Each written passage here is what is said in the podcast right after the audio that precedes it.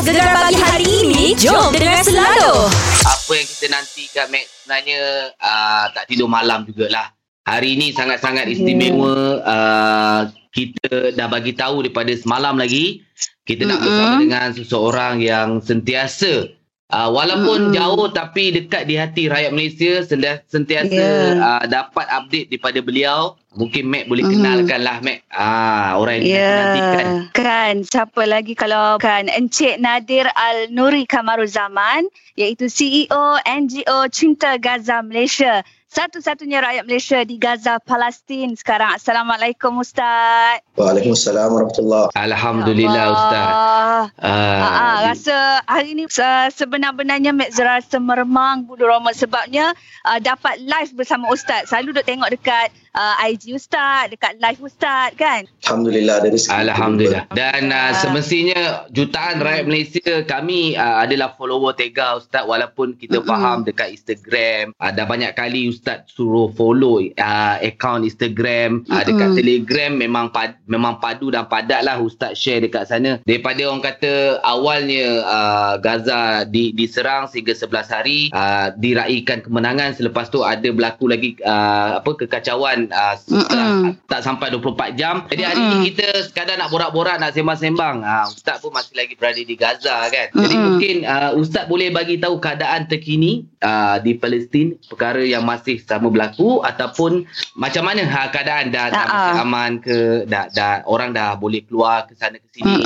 Okay, terima kasih sama sekali Encik Gegar sanggup berhubung dengan kami yang jauh di sini bertanya khabar Mm. insyaAllah. Jadi eh, sebenarnya masa mula-mula berlaku isu dekat Palestin ni dia ada tiga kawasan yang terlibat. Satu Baik. kawasan Masjid Al-Aqsa sendiri. Yang Mm. kedua perkampungan Syekhul Jarrah yang juga terletak di kota Al-Quds. Dan yang Mhm. ketiga ialah yang berlaku di bumi Gaza. Mhm. Jadi setelah gencatan senjata sebenarnya uh, Mhm. yang kembali tenang ialah di bumi Gaza. Sudah Baik. tidak ada serangan, sudah tidak ada uh, ledakan roket dan sebagainya. Mhm. Tapi pada masa yang sama di Masjid Al-Aqsa masih lagi berlaku pencerobohan dan di. Syekhul Jarrah masih lagi dipenuhi oleh tentera-tentera penjajah Zionis lah. Hmm. Hmm.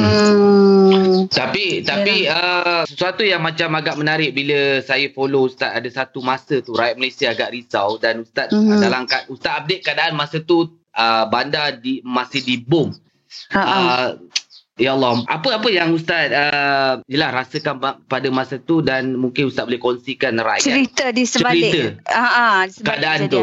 Dia sebenarnya keadaan di bumi Gaza ni, dua- Gaza ni kecil je. Hmm. Daripada hujung ke hujung, utara ke selatan, eh, panjangnya 40 km sahaja. Daripada timur ke barat, 9 km sahaja. Oh, Jadi keseluruhan Okey. kawasan Gaza ni 360 km persegi sahaja. oh tak Dalam- jauh. Hmm. Ha, kecil je. Dalam dia ada 2 juta orang yang duduk. Baik. Jadi bila mana kawasan dia kecil ni, tidak ada kawasan yang selamat daripada ledakan roket, daripada Hmm. tembakan daripada kapal perangnya, daripada Hmm. kereta kebal di belah sepadan uh, darat. Hmm. Jadi setiap masa kita uh, ada risiko kena roket ataupun kena tembakan dan Hmm. sebagainya. Jadi Hmm. memang uh, itu hakikat yang berlaku. Keadaan di sekeliling rumah kami memang sentiasa ada bunyi roket. Cuma Hmm. dekat atau jauh je lah kan. Mhm. Dan yang dekat pun selang-selang dua di rumah ada tempat yang kena bom, Aduh. kawasan-kawasan uh, stesen polis dan sebagainya yang berkaitan dengan rumah juga semuanya dibom. Mhm. Jadi bila mana uh, pengeboman tu sentiasa berlaku, kita pun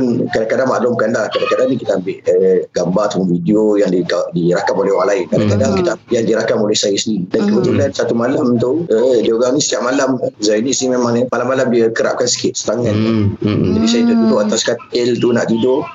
Tiba-tiba uh, ada sekitar pasukan Hmm. kawasan tersebut Hmm. dan tujuan mereka masa tu untuk musnahkan infrastruktur uh, ke, sistem perpaipan dan sebagainya. Hmm. Jadi saya pun ambil lah gambar daripada atas katil tu keadaan Hmm. gelap-gelap tu mendengar bunyi saja. Hmm.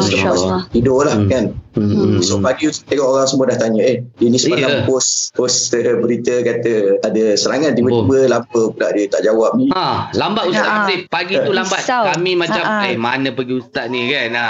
Ha, ha. Alhamdulillah hari ni orang kata sangat-sangat uh, kita Beruntunglah bersyukur, kita. beruntung. Ha, ha, betul. uh, dari jauh dan rasa seluruh dunia bercakap mengenai dengan Palestin, bumi Mm-mm. Gaza dan salah Yeah. seorang rakyat Malaysia iaitu Ustaz Nadir adalah yang sentiasa update uh, keadaan di sana. Dan Ah, kalau ah. tak ada Ustaz Nadir mungkin kita tak dapat berita-berita terkini. Betul Amir eh?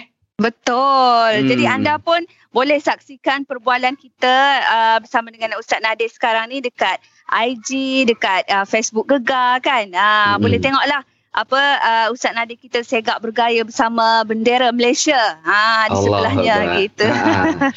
kita sebenarnya rasa bangga tahu Ustaz. Hmm. Di samping kita takut-takut, risau kan.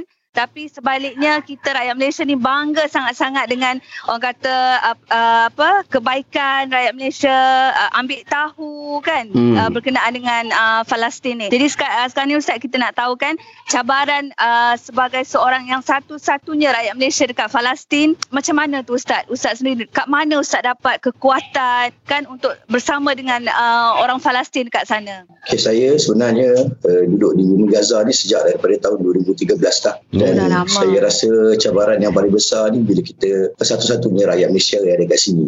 Hmm. Jadi kita duduk uh, bersama-sama dengan orang yang bukan sebangsa dengan kita, cara Hmm. berfikir mereka tidak sama dengan kita. Hmm. Jadi kadang-kadang bila kita perlukan tempat untuk cerita ke ataupun kita nak merasai suasana hari raya Malaysia ke contohnya kan. Hmm. Kat sini hari rayanya dua, dua hari saja dalam keadaan biasa dua hari je. Ziarah-ziarah keluarga kan Aha. sikit habis dah. Hmm. Tak ada suasana lemang dia ketupat yang macam-macam. Oh, iyalah.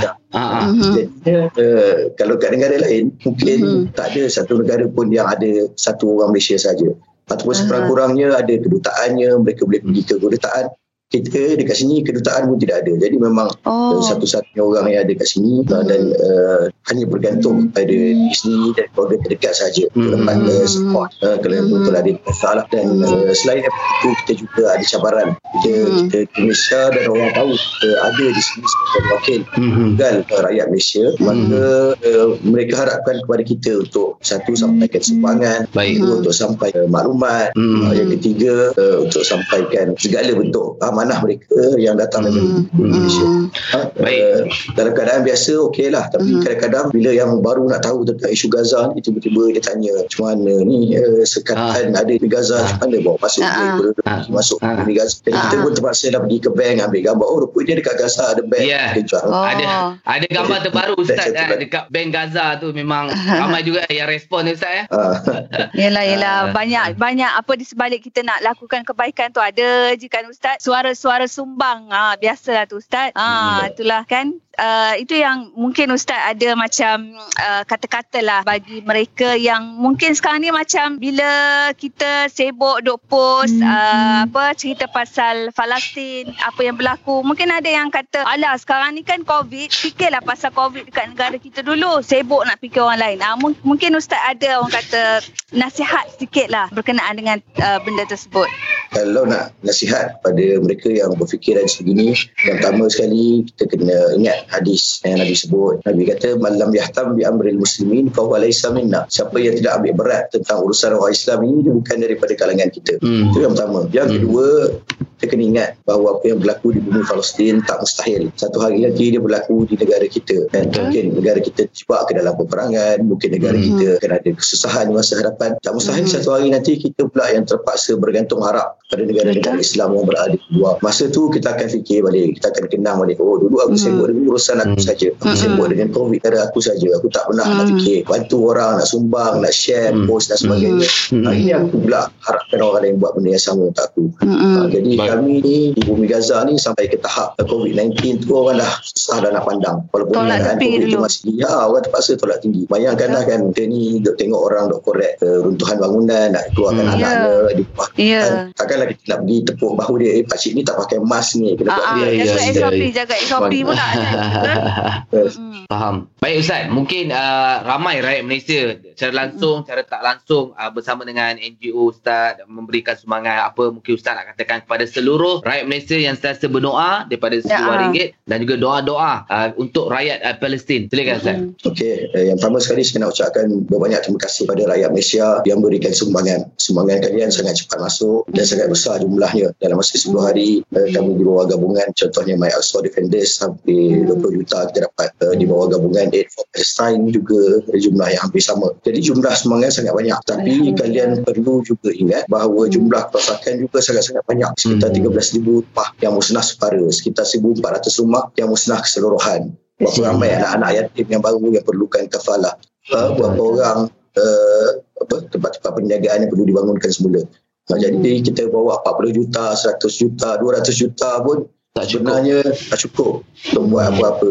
Ha, jadi teruskan sumbangan, teruskan beri sokongan doa kalian dan jangan uh, berputus asa sebab sebenarnya selepas habis perang ini barulah perjuangan kita bermula. Jadi perjuangan kita ni sebenarnya baru saja bermula. Baru Baik. je kan Ustaz InsyaAllah Allah Akbar. Ah, harap siapa-siapa yang mendengar sekarang ni orang kata terbuka pintu hati sekurang-kurangnya ambillah tahu kan ah, ambil tahu doa ah, untuk saudara-saudara kita di Palestin insyaAllah terima kasih banyak Ustaz di atas InsyaAllah. perkongsian Terima kasih atas jemputan. Baik, baik insyaAllah. Apa pun terima kasih. Dan Ustaz jaga diri uh, dekat Ah, sana. ah. Sampaikan salam kepada saudara Islam kita dekat sana. InsyaAllah. Terima kasih banyak. Dan InsyaAllah. kami sentiasa ingin dapatkan update terkini. Uh, selepas ini lebih banyak Pak kata Ustaz. Uh, perjuangan belum selesai. Terima kasih Mm-mm. banyak Ustaz. Uh, sebab bersama Sama-sama. kami untuk hari ini insyaAllah. Ha, macam biasalah Cik Gi. Ha, hari ni pun Cik Gi nampak macam uh, ceria je hari Ceria ni. kan? Mestilah. Mestilah. Tak ceria kamu pula stres.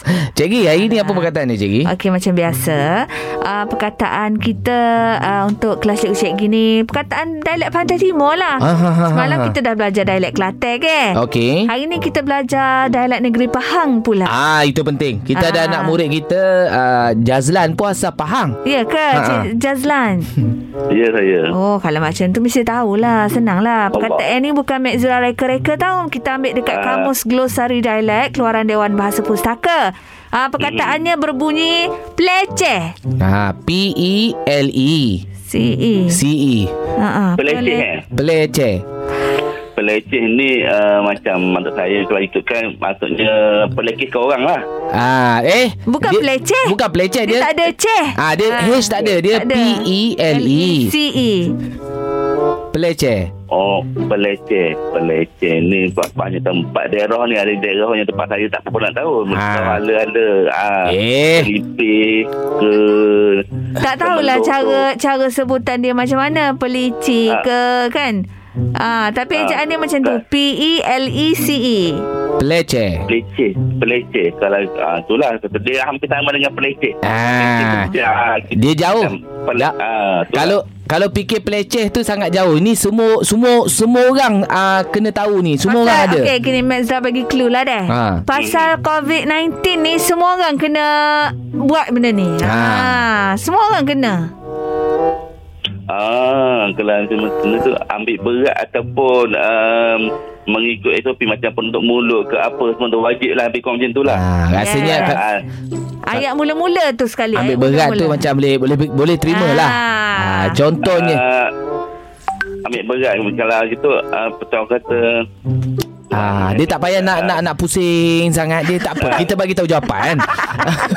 dia macam dia sini ah ah kan. Dia, ah, main- dia otak tak tahu dah mana Jam nak ambil tak ayat dah jam. Ah, tak Okey, apa. okey. Ah, ah. Peleceh ni kau yang nak bagi tahu maksudnya mengambil tahu. Ah. Ah, ambil tahu. Ambil tahu betul. ambil berat kira Jadi- anak Berat. anak dia lah tu ha. Memang sekarang musim musim Covid ni kena peleceh, ambil tahu semua benda. Eh? Ah, ya, ya, ya. ya, Ha, ya, so betul, kena ambil tahulah ya Cik Jazlan ya. Eh, memang betul keadaan COVID dan lagi satu keadaan Ha. PKP di Kuantan lah Kuantan memang tak boleh bergerak lah Ya Ah, bagus. Bagus. Ah. Ni kalau dibiarkan ceramah ni.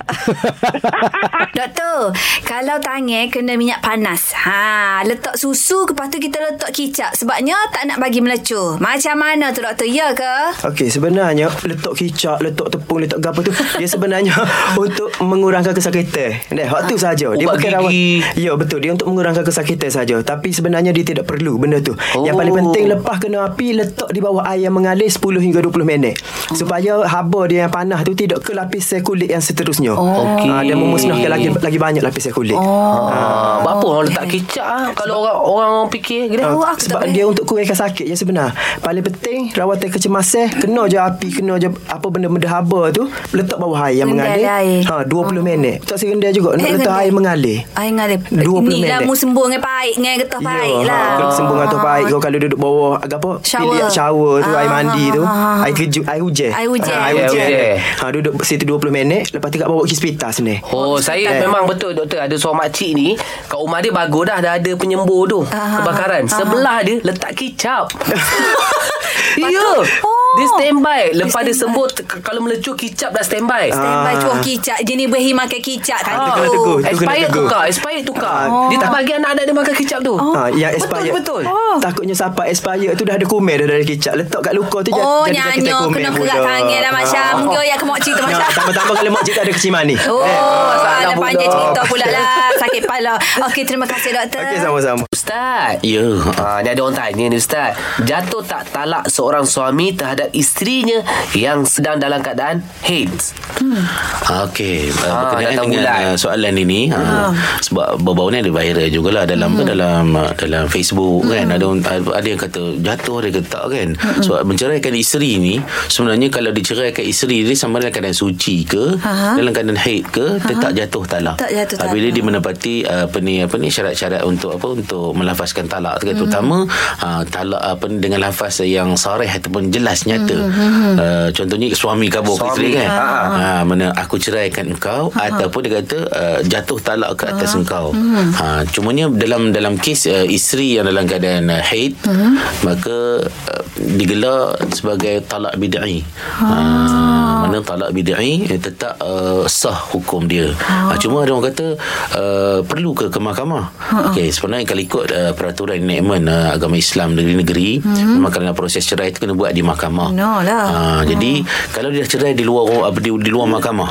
Ha, maknanya dia cerai apa ni tak kira di mana-mana dalam kereta ke dekat rumah ke Ha, ha. uh, tengah pergi shopping ke kan. Okey. Jadi uh, dia, dia kena daftarkan juga di mahkamah. Oh, ha, tak daftar daftar. mahkamah. Kadang-kadang apa untuk tujuan pengesahan. Ah. Ha, takut ada apa benda yang mengeliru kan. Uh, ya ke awak apa ke apa apa perkataan yang digunakan. Sebab dia ada dua satu perkataan dipanggil uh, lafaz sarih yang kedua kinayah. Ha, ha. Ha, kalau contoh dia kata uh, kita bukan uh, kita ada hubungan. Hmm. Ha, lu siapa? Lu siapa? Ha, benda apa pergilah balik ke rumah mak ayah awak. Ha. Jadi kadang-kadang itulah kadang istilah-istilah di kalangan kita orang awam yang kadang-kadang kita tak berapa nak faham. Itu perlu rujuk ke ke mahkamah. Mahkamah. Ha, walaupun sah uh, talaknya di luar dengan Okey. lafaz sarih talak ataupun cerai, tapi kena juga proses di mahkamah. Maknanya dalam haid Tetap Ha, jatuh talak juga lah tetap jatuh Tetap talak jatuh dan lah namanya Eh. talak bid'i. Bidi Jangan main-main dengan talak. Betul Faham Terima Ustaz kasih Ustaz. Gegar pagi setiap Ahad hingga Kamis jam 6 hingga 10 pagi. Hanya di Gegar pilihan nombor 1 Pantai Timur.